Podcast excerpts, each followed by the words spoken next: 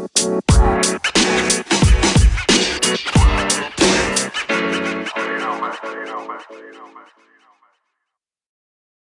right, peeps, here we go, here we go, here we go, here we go.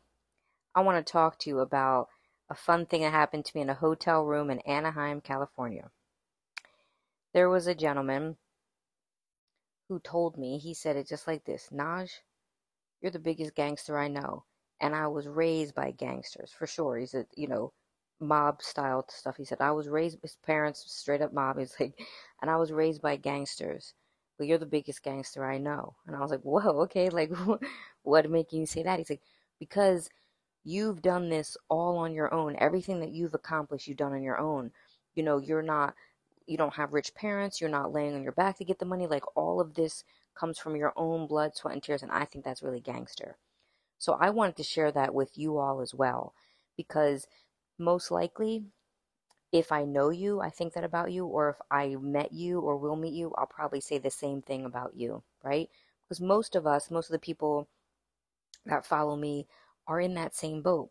Nothing was handed, no paid college, or even if it was, there's no one to call if the rent's late. Like we're thinking about, like, what, what, what can I do to get this rent? Am I gonna flip something? Am I gonna use my body? What am I doing?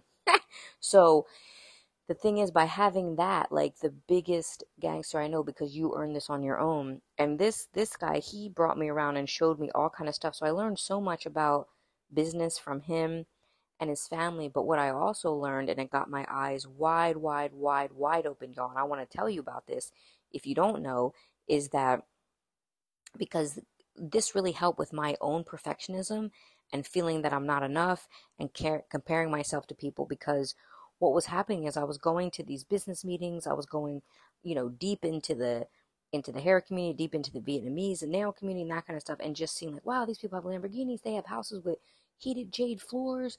You know, this this this young girl, she's 30, she's the head of marketing for this company. And I'm like and then we'd leave the meetings and he'd tell me, Oh yeah, you like her dad's the president of that company. That's how she got that job. I'm like, Oh, all right. And then this 30 year old, oh yeah, they live on the water there because, you know, the parents still pay the rent. And I'm like, oh, okay. Uh, that person got on the magazine cover because their dad paid for them to get on the cover. I was like, okay. I didn't know any of that was going on. Do you know what I mean? Like, I was like, oh, I thought I was in the right circle of like, you know, 30 year old young professionals, like living on the water, having their own, you know, the, the, the head of company, head of departments and, and looking all good and flashy. But no, yo, there's just rich kids with stuff handed to them. And some rich kids will then take what's handed to them and then make something great. And some will just be spoiled brats. But that really helped me. And I want you to look at it that way too. There's a lot of people, a lot of phony baloney stuff that you're seeing on Instagram. And then you're trying to compare yourself to it. You can't compete with that, right? You can't fall for that sauce. Just like I started to notice that eh, around like 2010, after 2008, the recession, a lot of artists, fine artists. You know, they went to school for four years with an art degree. They didn't go to beauty school. They have an art degree. Now, those artists weren't making it and couldn't make it selling stuff on canvases and selling whatever.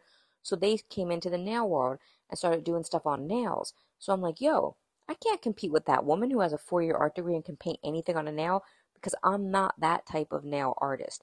I'm more of the spa artist, the holistic approach, making you feel really pampered and comforted. I can't paint something on your nails and then take it a step notch. These people have actual art degrees. So I started to really um, stay in my own lane during that time and I'm still there. So I wanted to share that with you in case you didn't know. Like some people are getting lump sum of money to start a business. And I'm like, well, yeah, you better be successful. You better. But a lot of times they're not. So that's really important. So you want to also realize that Hollywood is full of smoke and mirrors, right? All of it is smoke and mirrors. All of this celebrity stuff, I've been in the intimate hotels room, with them. It's all smoke and mirrors. And now it's not even smoke and mirrors. They're like, yeah, I got this surgery. Boom, here's my surgeon.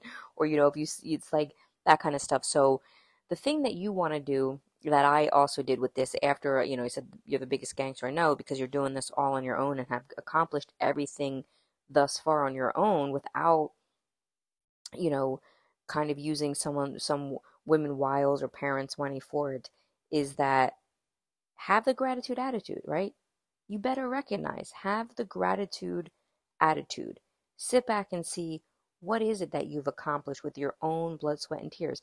And even if you have had somebody, you know, someone gave you some money to start your business or that kind of stuff, that's wonderful. Still, take the gratitude attitude of what have you done with that that seed money or or or that help, right?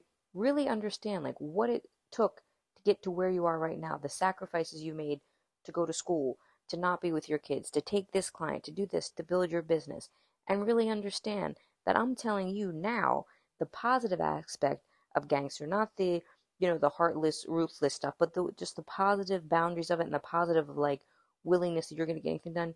You are the biggest gangster I know. If you're listening to this podcast right now, trying to better yourself, trying to better yourself, especially if you have children, you're trying to better yourself to show them a different way. Like I really like, you know, shout out to all the moms, the beauty professional moms that have daughters and they want to show them like look this is this is the skill you can get so that you can be independent and have your own and have your own money and still attract a loving mate so i really honor you all for that and if you um, have some issues with perfectionism because a lot of times you're not you can't get to where you want to go or can't get to where you should go because your perfectionism is making you stuck you're thinking you want to be perfect before you launch but that perfectionism is really a disguise for uh, procrastination in disguise. Perfectionism sometimes is a fancy word that artists use to continue procrastinate. Now, some on paper it's going to be like way over to the OCD part,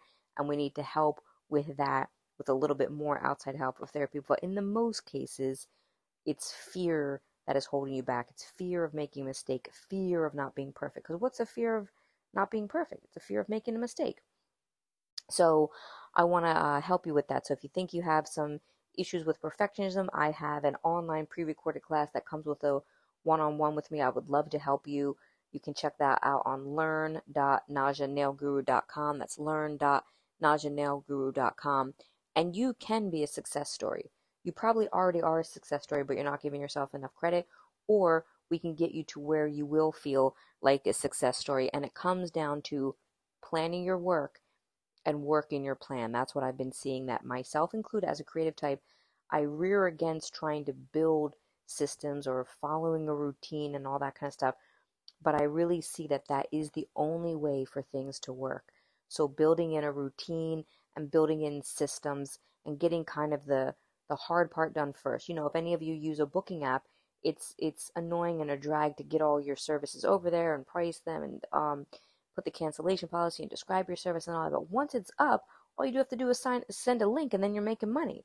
You know, so you have to go through the grueling aspect. In order to go to the, through the grueling aspect, I do something called time chunking. So I will allocate like one hour, 90 minutes, or two hours. Nothing can go over that. Like I don't do any of that. Let's get cracked out and sucked into something when it comes to like administrative work. It's like an hour, 90 minutes, or two hours to get something done and kind of just chip away at it. So I respect you. I honor you. I hope you um, enjoyed this story. I just want to share a couple fun things um, on my travels. Ciao, peeps